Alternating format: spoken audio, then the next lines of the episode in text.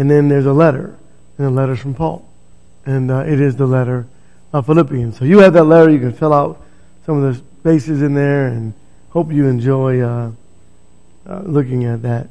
So we need to go to God in prayer and uh, and begin. Let's pray together, please. Our righteous and gracious Heavenly Father, thank you for allowing us this day to live and to move and have our very being.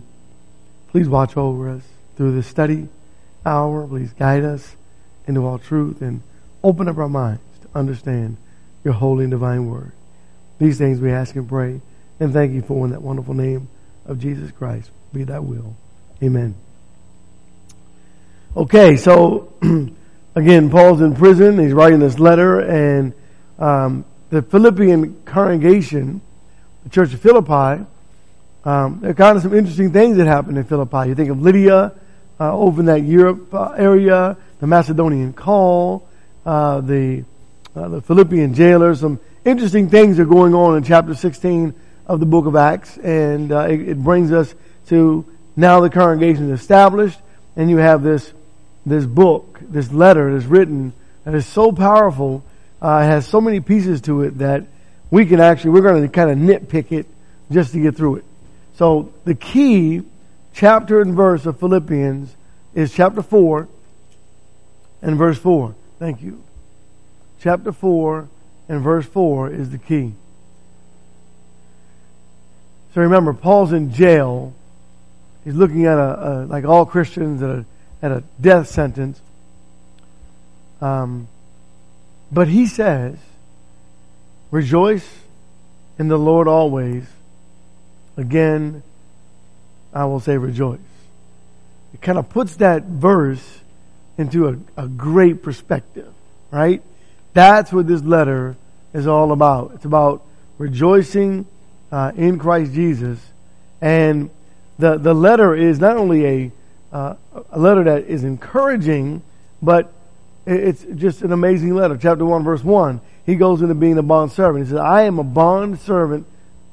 I'm not bound by the Romans.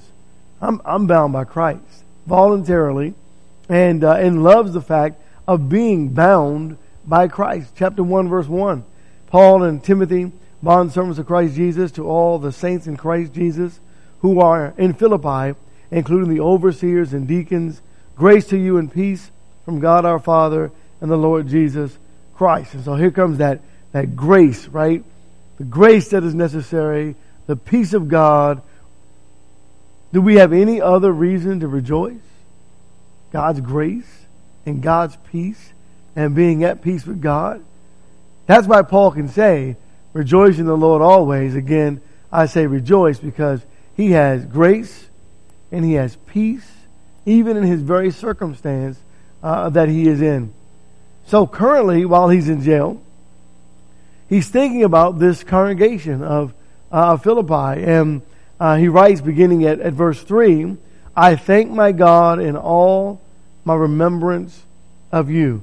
And I want to kind of look at 3 through 11 and, and talk for just a moment. First of all, he's writing the letter to saints and just everyone, right? All the leadership, everyone in, in this body of, of believers or amongst this body of believers. And when he prays, he says, This is what I'm doing. I'm thanking my God for you. Talking to the Philippian congregation, but think about this. I'm thanking my God for you. Every time I think of you, I'm thanking my God for you. Verse 4 always offering prayer with joy in my every prayer for you all. So there's joy when he thinks of the Philippian congregation and he and he thinks of God. He's so happy to pray to God about that church, that congregation. He's filled with joy. It's the congregation that brings joy to an imprisoned mind, to the Apostle Paul. And then in verse 5 and 7 and 8, let's listen to why he says he prays. Verse 5. In view of your participation in the gospel from the first day until now. Verse 7. For it is only right for me to feel this way about you all, because I have you in my heart since both in my imprisonment and, and in my, uh, excuse me, in my defense and confirmation of the gospel, you all are partakers of grace with me. For God is my witness how I long for you all with the affection of Christ Jesus. And so he was thankful to God and to the Philippian congregation because they were partners in his ministry, right? They supported him financially and they were with him and he was so excited about the fact that they are partakers and, and supporters of God's work and they financially and through prayer participated in his ministry with him. He wasn't alone, even though he was in prison. Okay, listen to verse, verse 6. What is he praying about for the congregation? For I am confident of this very thing, that he who began a good work in you will perfect it until the day of Christ Jesus. Okay? Verse 9. What is he praying? Verse 9. In this I pray that your love may abound still more and more in real knowledge and all discernment. 10. So that you may approve the things that are excellent in order to be sincere and blameless until the day of Christ. Having been filled with the fruit of righteousness which comes through Jesus Christ to the glory and praise of God. And so, so what a, what a prayer and a bit of confidence that God is going to finish the work that He started in you, right? So the church, the congregation began, and they know that God is working. And this is really important. God is working in them and through them to completion, to His work. Whatever God's work was for this congregation, here's a confirmation from Paul saying God is working in you, and God is going to bring that work to completion, and it's a good work. It's a good work of God. And then he brings out to us in verse 9 that he wanted them to be filled with love and this real knowledge, right? So we go back to the same argument over and over again about Gnosticism where there's this false knowledge, but in Christ there's a real knowledge or a true knowledge. And so he says, I'm praying that God keeps you in this, in this real knowledge. What's really important? And what is that? God, right? That's what's really important. So this real knowledge of understanding of God, that as you're living your life, you might live it blamelessly, right? With all discernment. I want you to have real knowledge, which brings discernment, right? And so it makes you blameless. And then the last, last part of that, in verse 11, to be filled with righteousness, having been filled with the fruit of righteousness, as opposed to unrighteousness and the wickedness that is going on in the world. And so the letter is, is powerful. He begins with this amazing uh, explanation of his prayer life and why he's praying for them. And then you continue reading verses 12 through 19 and you realize that there are some issues going on. There are some people who are preaching Jesus, but they're not, their motives aren't pure, right? They're, they're doing it almost like when you read the text to, um, to cause maybe some jealousy, to, um, they're, they're doing this to create problems within the brotherhood. They're just not sincere. Right? But even though that's happening, Paul is, is still preaching. He's in the, the prisons and he's preaching to Romans. Now, who would have ever thought this? Except for God tells us that Paul is going to preach to kings. But who would have ever thought that those bad, mean, horrible Roman jailers would be converted to Christ? Who would ever thought that, right? Who would have the courage? Well, Paul's in prison. What is Paul doing in prison? Well, yeah, he's fasting, he's praying, he's singing. We know that in Acts chapter 16. They're singing and they're praying and they're rejoicing. And that kind of messes your mind up when you're a prison guard. You're supposed to be, you know, in a, in a sad moment and thinking about your death and realizing that you're in trouble. And these aren't like American prisons. these, these are dungeons, right? These are horrible places that these guys are in. And Paul is down there doing what? Rejoicing talking to people, talking to the, the inmates about Jesus. Can you imagine when they went and if, you know, how however that worked, they brought him bread and water. And what his attitude was like for that one piece of bread and for that one cup of water. You know, he was an amazing man even in prison or in these difficult circumstances. So reading the Philippian uh, letter is so powerful when you think about all these prison epistles. When you think about the condition of the of the writer by inspiration to the individuals, they weren't like today. We're in a, a happy place.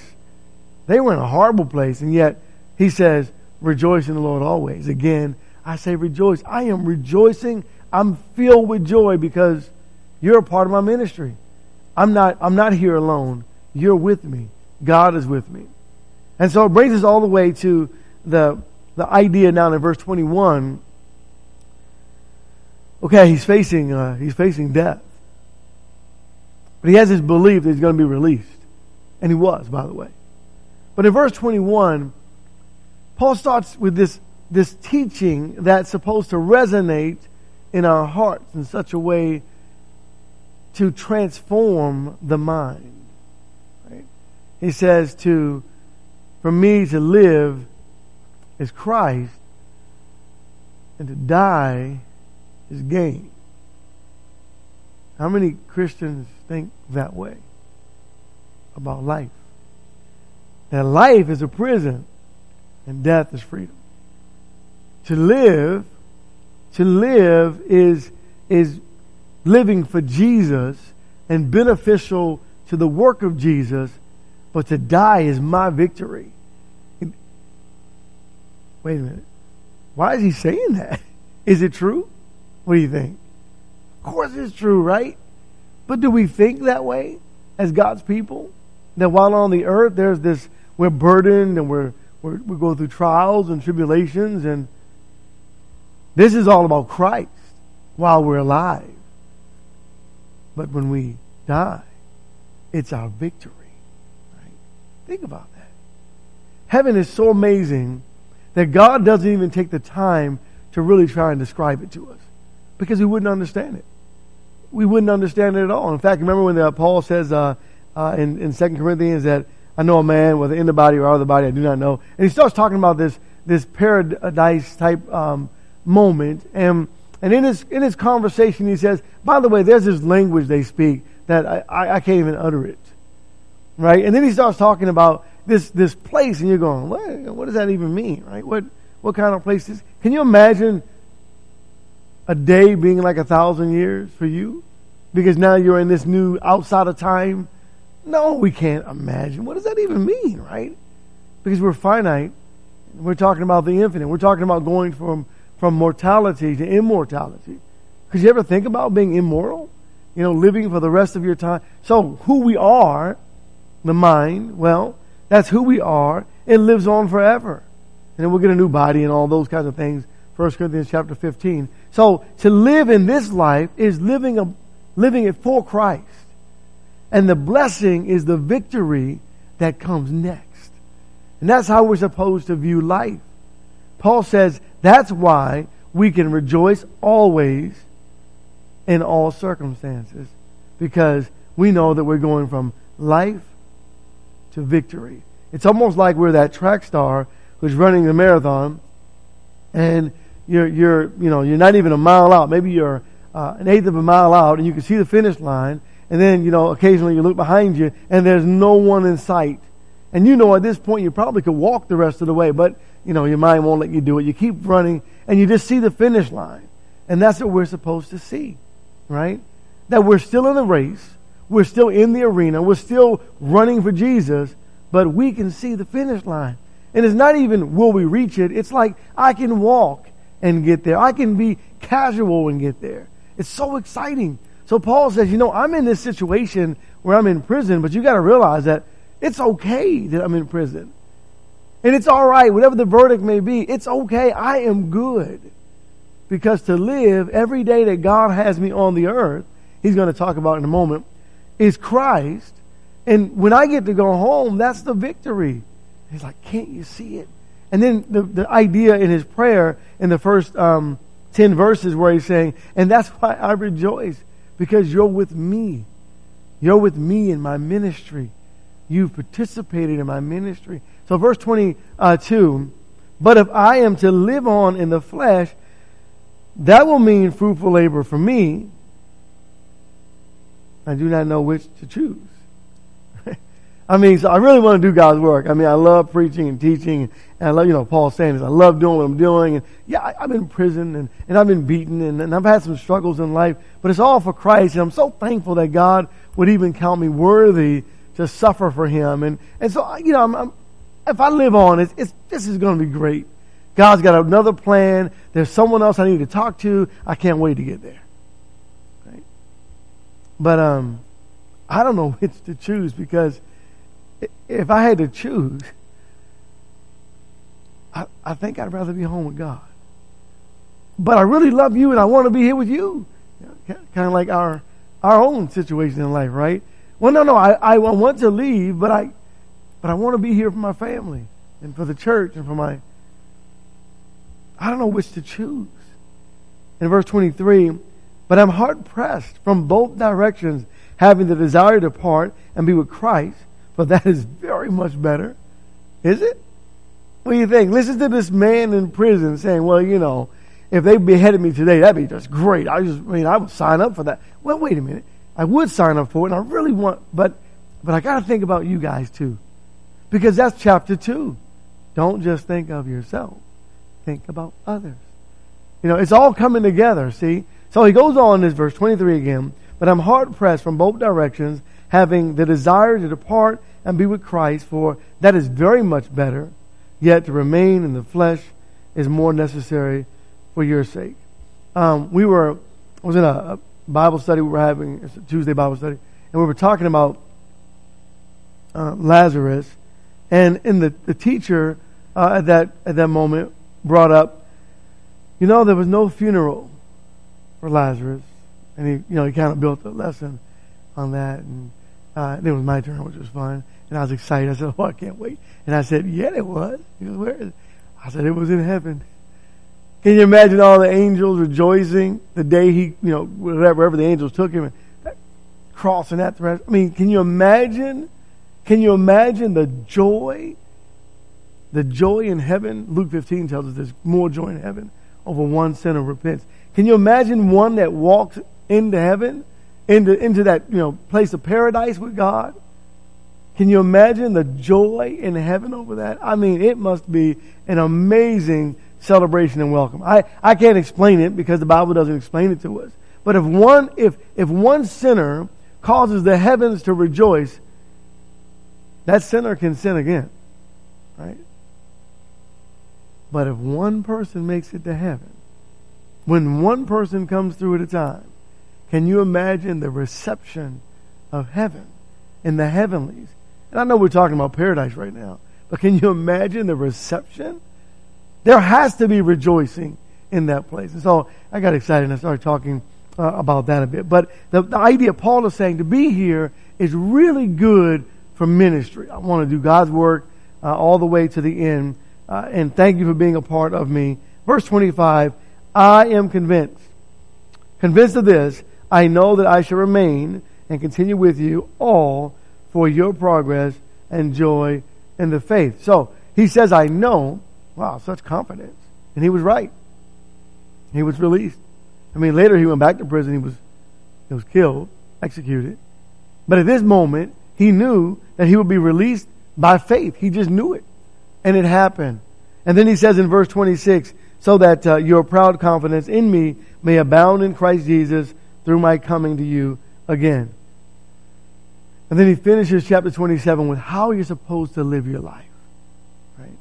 Your Christian conduct.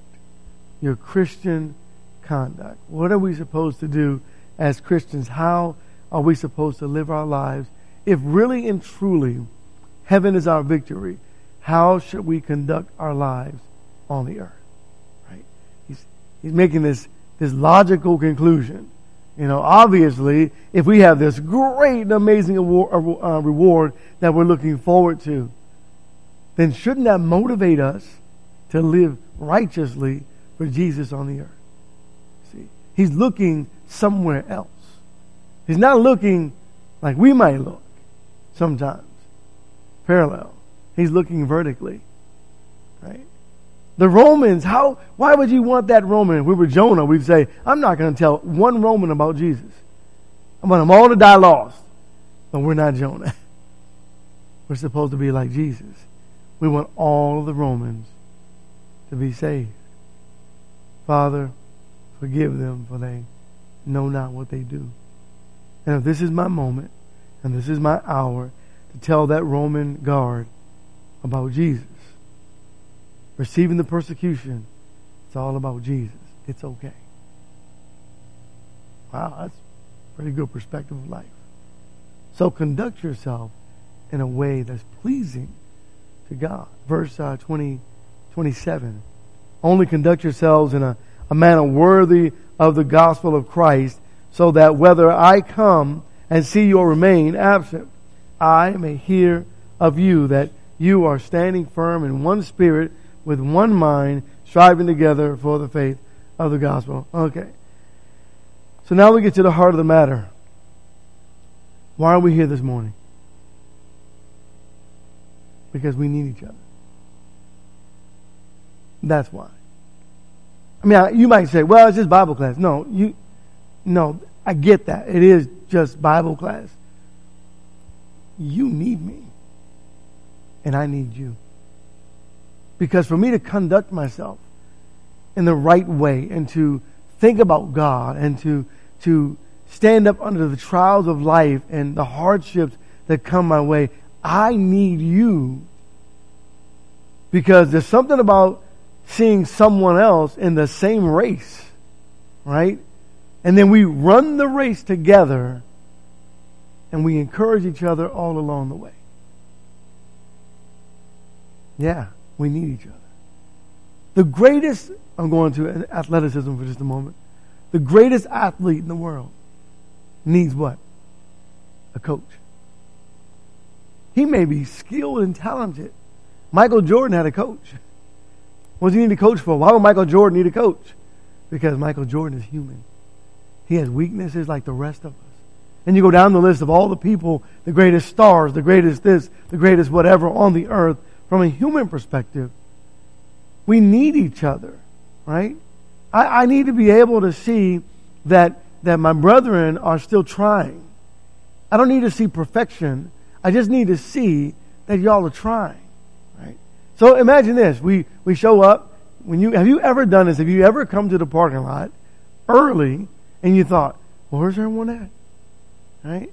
And you were early and you, you thought you were late or you thought maybe you were right on time, but you, for some reason you got off in your time and you got to the parking lot early and there was like, there were only a few cars here. Where's everyone at? That, that's the evidence how much we need each other. We look forward to seeing each other, right? with our, with our bright, shiny faces and smiley faces. And then sometimes, well, it's not, sometimes it's kind of hard to smile because my circumstance is difficult, right? So I walk in the door and you walk in the door and we try to uplift each other. We try to encourage. We need each other. And though we may think we don't, we always need a team. So here's what he says. He says, when he talks about conducting your lives, in the very end, he talks about unity, one spirit, one mind, striving together for the faith of the gospel. Now, our faith is in God. There's no question about that. If everyone walked away from God, you, you hold fast. But that's not the case right now. So instead of being in the building and um, just, I went to Bible class, realize that I have done something this morning that is so amazingly impactful and important I encouraged my brother in Christ. I don't know where you are in your life, and you don't know where I am in my life. And then others who will show up this morning, we don't really know where we are because we kind of hide stuff. You know, put my suit on this morning, cover up all my wounds. My wife beat me last night. You know, I don't want you to see that. No, just kidding. But I, you don't know where I am mentally, right? And I don't know where you are mentally. What'd you go through this week? I mean, we know some things are, are, are broadcast, and so we, we get it. And sometimes we, but what are you going through? And then you get here and you go, you know, thank God, thank God, thank God. For a moment, for just a moment, you can get your mind off of all that stuff and become fixated on the one that only and truly matters, and that's God. And so the unity of, of the faith is so powerful. Think about now Paul's in prison. The Philippians are looking at prison Because any day and any moment, the Romans could come and knock on your door, take you to prison. You might not even make it to prison. They might kill you before you get there for the cause of Christ. But God says, through Paul, you have every reason to rejoice. Always. So this is what we do. We encourage each other. We strengthen one another. And as we think about people's lives and the things you've gone through, it's amazing. I would love for you to, um, you know, to be where I have been with all the brethren I've sat down with, all the years of life on, on different continents, if you will, and hear their story.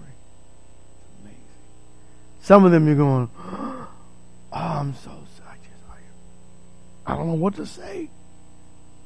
Others you're like, oh, that is great. That's amazing. And then, you know, life happens and it's incredible. Sometimes the hardships are really, really tragic. And other times, not so much. But regardless, that, that's my brother or sister in Christ. And I, I'm excited to be able to encourage you as you have now encouraged me because now from that account in your life, what do I get from that? And you're still here? Wow. That means I can do it too. You see that? And that's what Paul's saying. Hang on, right? Hang on for the ride of life, if you will. Whether you're in Christ or out of Christ, life is an amazing ride. In Christ, it's rewarding though, because there are rewards to come in this life as well as the life to come. So the idea is hold on. Don't be alarmed, right? Don't let it catch you by surprise. You're, you're walking down the street and all of a sudden you see, you see Romans and don't be surprised. They pull you over and say, Hey, um, I see you got a, you got a letter in your hand. What, what's that? What kind of parchment is that? Where's, and you have the Bible in your hand, a letter from Paul or a letter from Peter or whatever it may be. And you have to give it to them and they go, Oh, Christian, huh? Come with me. Don't be surprised, right? Verse 20, um, 28. In no way be alarmed by your opponents, which is a sign of destruction for them. What? That's the opposite. No, no, no, no. They're, they're about to destroy me. No, they're not. Don't worry about you. You're good. This is their own destruction. Oh, okay. But of salvation, oh, I get it. Back to your perspective, right?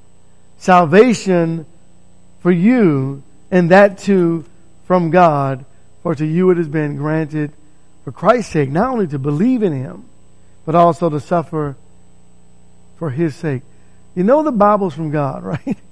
Who writes this? Who writes like this? You know, I want you to know you're going to suffer and it's going to be great. I'll tell you, this is going. What? That's not. What are, you, what are you? What are you talking about? Yeah, if God counts you worthy to suffer for Him, that's amazing. Oh, that makes sense. And then you start reducing that to, well, we've done that for others, haven't we? We've been willing to suffer for others. Sometimes we don't even think about it. We just we just jump out there and help someone out that may be in need. Or if you were in the military, you signed up to go to war to defend the country. Sometimes we found ourselves in dire straits in life, and we, yeah, we do it. The difference here is you do it intentionally and with purpose because you're doing it for Christ, right? I am a Christian for Christ's sake. I am trying to tell someone else about Jesus for Christ's sake, not about me. My reward's coming. And then, in closing that out, experiencing the same conflict which you saw in me and now here to be in me. And then comes the condition, if there is. If you notice in life that you can say amen to verse 1 of chapter 2, you ought to say amen and realize, you know what, there's some, there's some good reasons for us to stay faithful and be like Jesus. Verse 1 says, if there, uh, there, excuse me, if therefore there's any encouragement in Christ, if there's any consolation of love, if there's any fellowship of the Spirit, if any affection and compassion, if you've gone through any of this, right, in Christ, if you can look at your life and realize that you've been encouraged by Jesus through His Word, right, maybe through the brethren, if you found any kind of consolation, if there's any fellowship in the Spirit, I mean, if you could say, you know, God was there and only God could have helped me and God did and, and God sent you. God sent this individual or God sent this situation and it was looking bleak, but then this happened. If any of that is true in your life, I know it is. Then he says, make my joy complete. So rejoice always in the Lord. Again, I say rejoice. And then chapter 2 and verse 2, he says, make my joy complete by being of the same mind. What kind of mind? Unity. He just finished that, didn't he? Chapter, chapter 1. Unity. To be united in spirit. To make it your intention to be of a united body of Christ, of believers. To come to the point in your life to where you are not a divisive person, but rather your desire is to bring all the good that you can bring and muster up within yourself to the body of Christ. Right? So that I can use me as God uses me. I can use me, my talents, my abilities. Older folks can't do some of the things that younger folks can do because of age. Just, just can't, right? More difficult. Well, yeah, they could do it maybe, but we wouldn't expect the older members to move all the chairs around. We'd expect the younger members to do that, right? God, use me, allow me to be utilized by you for your service in the kingdom. Wherever that might be, let me be, just for that moment, that individual. Make my joy complete by being of the same mind. So, keeping that bond and that amazing unity of the faith. You know what people say? When they go from one group, whatever that group may be, whatever that setting is, if it's a group full of chaos, only a chaotic mind likes that. But even in chaos, they too love unity. You know, people say, you know, I felt so welcome when I went to that church. What are they thinking of? Unity. They accepted me as one of them. You know, when I went to that building, to that church, as they say, when I went to that church, they, they I, you know, normally I just stand around and, um, and, and people just ignore me, but no, that didn't happen. I, I walked in and everyone was just so friendly and so kind and I just started like, I, I thought I was one of them, you know, and they get excited about being welcomed into a church family or into some group entity, wherever it may be. Unity is powerful. It's powerful. And I'll tell you something that, um, that one lady said to Nikki yesterday about the clothing drive. She says, you know, the one thing about coming to this clothing drive, I've gone to clothing drives before in different churches and places, and people kind of give me the, uh, what did she say? Stink eye. I think something like that, right? They don't really, they kind of look down at me, they look down on me. But not here. When I came to this place, you guys were so friendly and so helpful, and you just like, I was like, wow, I'm one of them. She felt so good about just being here, though she was being, uh, you know, getting clothing that she needed. She was being served, and she goes, that was great. That was different from any other place I've ever been to. Well, see, that's great. That's what we're supposed to do. So for every member of the body, and you know, everybody that comes to that door, we should be that toward each other, right? Every one of us taking, making the effort to make someone else's day. Thank you, God, for the opportunity because here's what's going to happen. At some point, I might need you to make my day, right? What a beautiful, beautiful understanding of Christian, the Christian walk of faith. Verse 2 it says, Make my joy complete being, by being of the same mind, maintaining the same love, united in spirit, intent on one purpose. Just one thing. Back to that unity, that desire, that Christian love. He says, stay away from selfishness. What did Jesus say? I did not come to be served, but to what? But to serve. Hmm. What if we kind of had that same attitude? I want, I want to serve you. No, no, I want to serve you. No, no, I want to serve you, right? but isn't that what we, isn't that who we're supposed to be? Right? Servants. Remember how the letter opened up? Paul, a bond servant.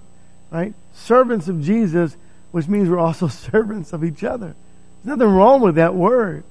It's a beautiful word in Christ to serve one another. Oh, you know, not this attitude. Oh, they'll, they'll get it done. No, this attitude. How may I be of service? Right? Do nothing from selfishness, very next verse, or empty conceit, but by humility of mind. Do, do nothing. The opposite of, of service is, is where we're going in, in verses 3 and verse 4. It's the opposite. To be selfish is the opposite. No, I want to serve. So, well, let me read verse 3 and 4, and then I want to talk for a minute. Do nothing from selfishness or empty conceit, but with humility of mind, let each of you regard one another as more important than himself. Do not merely look out for your own personal interests, but also for the interests of others. And then, what's the greatest example of service? God. Well, that doesn't make any sense because that was the trouble that everyone had. A king doesn't die. You know, long live the king, right? No, but your king volunteered to die. That doesn't make any sense. Your, your king gave himself. Wait, your king took your place. That's not supposed to happen in life. In life, we're supposed to look out for ourselves, but God says in Christ, you're supposed to look out for others. Well, then who's going to look out for me? Well, watch how it works. So if I start over here with Sister Celia, and I go around the room, and she goes to Melissa, and then Danny, you go around the room, back around. Guess what happens after it gets over here? It gets right back to me, right? We're okay, right? Our jobs not to get into the mind and hearts of other people, because that's that's only going to happen if they reveal it. But our job is to implant something into their heart. And what is it? Unity and love and encouragement for the brethren. Because we're all going through something. Or we've at least gone through something. And if we're not making the effort to, um, it's a really big word, I don't even know if I can spell it. Listen. I like to talk about me, but am I willing to listen to you? Right? You ever you ever had this before happen? How are you? Well, I was just, oh, that's great. Because they weren't they weren't sincere. They didn't want to listen to what you had to say. It was just a normal greeting. Hey, how are you today? I'm not so, I'm not doing so. I used to have an employee and she was, um, uh, she was funny. She would tell you exactly what was on her mind. So if you asked a question, be willing to listen, right? And Ellen, you'd say, hey, how are you doing today, Ellen? And she'd say, it's hot, I'm hot, I'm hot, I'm this, I'm that. And she'd be so dramatic with it. It was really cute. We'd say, don't ask Ellen how she's doing unless you really want to know. That's when I was in, in business back in the day. As Christians, we should always want to know right? I want to hear what's going on. What, what's where are you hurting? Maybe I maybe I maybe there's nothing I can do, but maybe I know someone that that could help you. Or have you ever had this happen before, where where you're talking to someone and they start telling you their story, whatever it may be, and then and then they're finished and they go, "Oh, you've helped me so much," and you haven't said a word, but you listen. It shows you care. right? So it's not always about what you say, but it's also about what you do. So here's what the apostle says. Don't be selfish. Don't make it all about you. And here's one of sometimes the hardest thing for some of us to get to, and I, and I get it. I, I'm not I'm not in any way, you know, casting blame or anything, but get in the church building and get out. No, stay around say hi to somebody, right? Make someone's day. What a, what a gift. Be like Jesus. So service, is it, is it better to, I want you to think about this question for just a moment. Is it better to be the person who serves or the person being served? Kind of a tricky question in a way.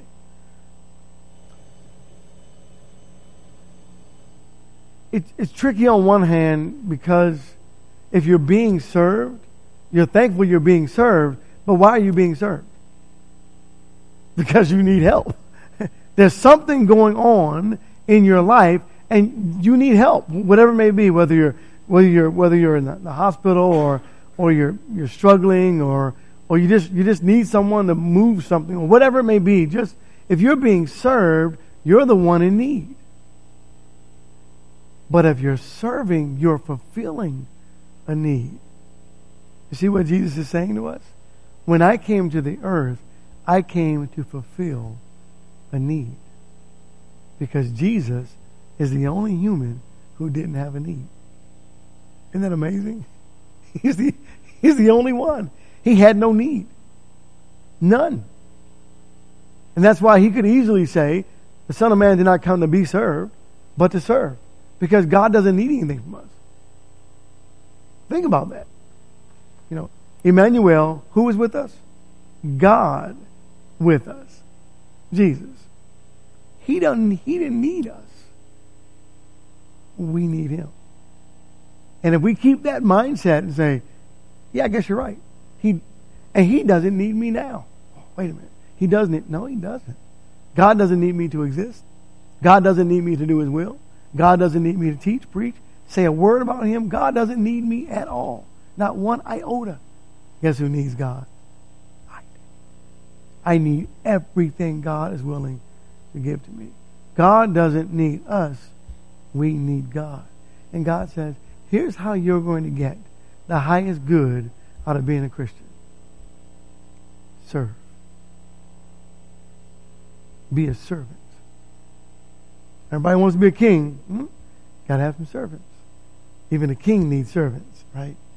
Be a servant for Jesus. Do not merely look out for your own personal interest, but also for the interest of others. And again, in verse 4, and closing this out, verse 3 Do nothing from selfishness or empty conceit, but with humility of mind, that each of you regard one another as more important than himself. That's some great value. And do not merely look out for your own personal interest, but also for the interest of others. Have this attitude in yourselves, which also was in God. So when someone says, What would Jesus do? Serve. That's what he would do. Right? Okay, we got a few minutes left. Um, the, the, Bible class is yours. Uh, I thank you for that. Um, we'll pick up next week, Lord willing, in verse 5 and read all the way up try to get through into chapter 3.